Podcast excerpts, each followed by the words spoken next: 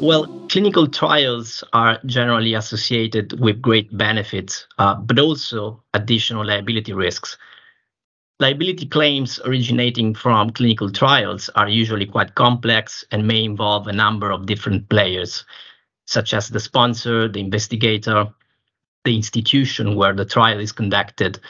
uh, contract research organizations, etc each of which, in its respective capacity, may be held liable under a different liability regime, whether it is medical professional liability, general liability, as the case may be. In this very brief session, we will focus on the product liability exposure of the sponsor, which arises when investigational medicinal products or medical devices are used with patients enrolled in the, in the, in the clinical research. Now, let's have a look uh, first at the EU legal framework.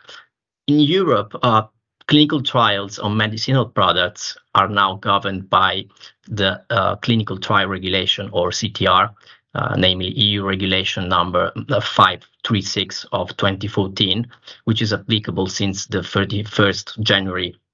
of 2022. Uh, however, ongoing trials may have been approved under the former Clinical Trial Directive, EC Directive number 20 of 2001, while clinical trials on medical devices are qualified as clinical investigations uh, by the Medical Device Regulation, or MDR,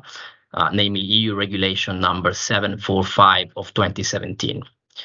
It is important to note uh, from the outset that both regulations require that system, systems for compensation of damages are in place,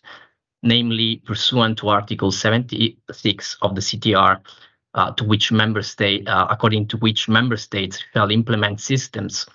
for compensation for any damage suffered by a subject enroll, uh, resulting from participation in a clinical trial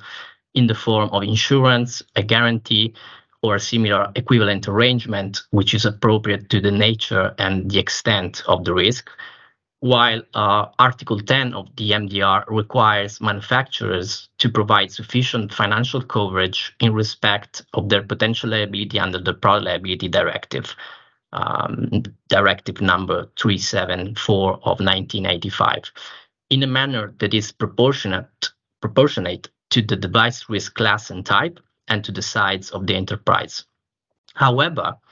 neither of them provides for specific rules with respect to possible prior liability in the context of clinical research. Therefore, the conditions for criminal or civil liability of the sponsor, including crucial issues concerning casualty, um, recoverable damage, burden of proof, and time limitations, remain governed by member states' national law. In this regard, it is to be observed that even if the EU Product Liability Directive provides for a common set of rules which are applicable across all European countries,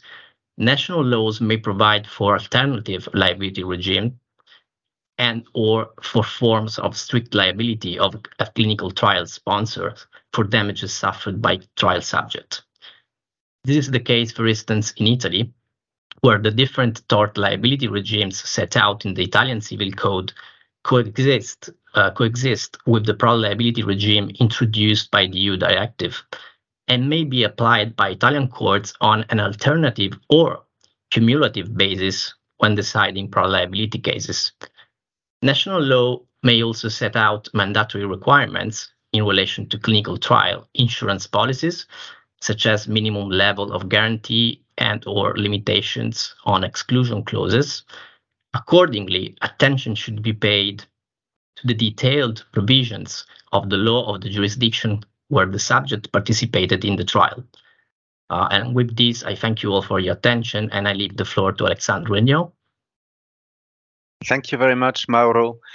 And so, Mauro, having recalled the uh, EU legal framework, we can turn on a few specific areas that are experienced defending claims uh, over participation in clinical trials as shown to be uh, key in those cases. Um, I'll detail a few of them, but maybe even before addressing those that you can see on the screen now, there is one uh, area of attention that has been uh, that has come up a bit specifically in some cases, which is the proof that the uh, clinical trial subject, or we could say the patient, subject because there may be a healthy volunteer, for example, uh, the proof that this person actually took the um, investigational product, whether that be an investigational medicinal product or or a more rarely probably uh, used the investigational uh, medical device. Why do I say that? It's this question is not specific to the context of clinical trials. Of course, we have seen uh, product liability claims uh, which related to a product that was in commercial life, where it was debated whether the uh, patient actually took the product, and we've come to demand, for example, production of uh, medicinal medical prescription. But what's a bit specific in the context of a clinical trial is those so-called blind or double-blind uh, trials where you know some patients an arm in the trial uh, patients in this arm of the trial took a placebo uh, as opposed to some other patients actually to taking uh, the, uh, the, the product. And in some cases uh, you know the patient brings the claim uh, produces evidence of their participation in the trial, but it's not even clear to begin with uh, whether uh, the uh, they received the drug or the product or the placebo. And some preliminary uh, questions may arise around lifting the blind, as commonly said, where it has not been done already. That being said, uh, very often we turn to the content of the informed consent form. You know that in uh, Europe, as part of taking part in a, in, in a trial, there is this uh, relatively exhaustive information document, the content of which is very strictly reviewed, notably by the ethics committee, which can uh, give a green light to the trial as part of the authorization. And the informed consent form contains obviously uh, a lot of information on the person's rights, including right to withdraw from the trial, uh, but also a description of the clinical trial uh, protocol. So, one of the uh, very important initial steps in those cases is, of course, where it's not clear already from the claimant's evidence, uh, to check uh, that the claimant signed the ICF, uh, as commonly called, and signed the correct version of the ICF, and and check that it's actually that person who signed the ICF. That might might sound obvious, but in some cases there were a bit of a doubt, and which takes us to another type of discussion. Second bullet point: Did the investigator and their team, of course, conduct the trial in full compliance with the protocol? because of course all the steps of the trial are detailed in this protocol and if someone has deviated from the protocol as you can imagine the discussion on liability will be a bit different uh, because at least it's arguable it's potentially arguable that the damage was not necessarily caused by the product but may have been caused by um, the patient you know being subject to uh, either taking a product in non-authorized conditions or maybe having received an injection that was not foreseen in the protocol. And this guys this kind of circumstances which might deviate the liability to someone else than the actual sponsor of the trial even though in some countries and Mauro was saying earlier that you know national laws uh, the, the, the rules on liability in this matter are essentially dictated by uh, national laws. And in some countries, you will find a strict liability of the sponsor, irrespective of who actually may have made a mistake but it's still important even under such national laws because the sponsor may then have a recourse action against the investigator or someone in their team if someone has not complied with the protocol. So that's certainly a point of attention in those cases. Following point is causality or causal link. Again, as Mauro was recalling, this will be determined by uh, rules of national law. And it's, of course, a common area with those more general product liability claims uh, around health products. What's a bit specific, at least in some uh, claims brought in the context of clinical trials, uh, is that apart from the case of healthy volunteer taking part in a phase one trial, which is of course an important activity, uh, most uh, subjects will be suffering from a disease in the first part because you know their participation in the trial, which essentially be about uh, testing the efficacy and safety of a treatment, and in some cases it is quite difficult to attribute the damage to uh, the actual investigational product versus the initial disease, which may have been, for example, a deteriorating or degenerating disease, which with its own natural history, natural progression. And in those cases, uh, of course, the expertise of the medical technical experts often appointed by the court, which be, will be absolutely key uh, and their findings will be key to the next step on finding liabilities because it's it can be very highly debated how if any in, uh, if any extent uh, should the damage actually be attributed to the investigational product.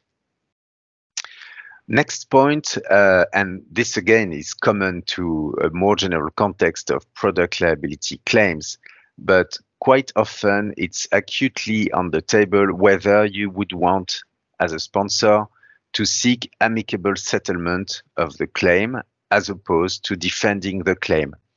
Why is it a bit particular in the context of clinical trials? Well, for several reasons. There may be strategic reasons, especially if the product in development is an essential product uh, in the in the portfolio of the of the company, which happens to be the sponsor, uh, and the company will want, if it has reasons to know that, for example, the, this claim is very isolated, uh, notwithstanding, of course, the obligation on clinical trial pharmacovigilance, which will which will be, of course, uh, absolutely have to be met. But uh, in order to avoid any undue publicity, the sponsor might be a bit more sensible or sensitive to uh, the possibility of settling a claim quite early. Uh, but also, uh, you can take into consideration the number of, of participants in your trial that may be in several countries, inside and outside the EU, uh, obeying to different uh, sets of national laws, and the sheer uh, burden of administering and defending those claims of course, uh, will represent various types of costs, independent, uh, independent from the uncertainty of, of the final outcome. So that may be an incentive to settle, of course, as always, in close cooperation with your insurer carrier, uh, who will have their own view about the, the overall strategy. And finally, a question that we think uh, that we've seen from experience very often arises when these uh, claims uh, are closed is lessons learned. So you may say, uh, you may say quite justifiably that uh, after each claim, you will have to ask yourselves about lessons learned.